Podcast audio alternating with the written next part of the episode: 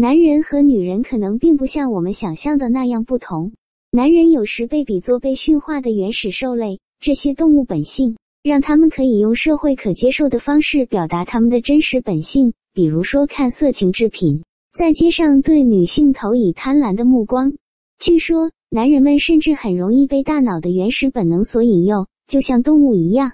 在这方面，女性享有更值得尊重的地位，因为在性行为方面，女性很少被比作动物。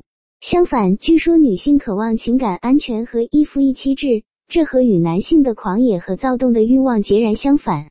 然而，在现实中，女性欲望的范围和力量被大大低估了，甚至很可能是完全被误解了。而现代科学也只是开始对其进行研究，只懂得一些皮毛。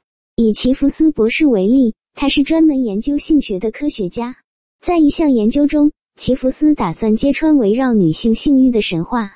他在测压仪的帮助下进行了一项实验，通过一种特定的传感器，可以测量妇女对挑逗性镜头的反应。这些妇女观看了各种场景，异性和同性的性行为、自慰，甚至是黑猩猩交配行为。结论令人瞠目结舌，女性无论其性取向如何，都会被各种画面所激发，甚至是交配的猿猴的画面。然而，男性的反应更容易预测，他们只对与其性取向相符的图像感到兴奋，而对交配的黑猩猩毫无兴趣。更有趣的是，这项研究表明，女性经常误解自己的欲望。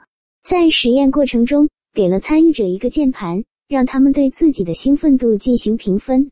结果发现，对每个场景的评分实际上与传感器的结果相反。简单的说，女性报告说对黑猩猩完全无动于衷，而他们的身体却表现出明显的兴奋迹象。男性则不然，他们的身体和评分是同步的。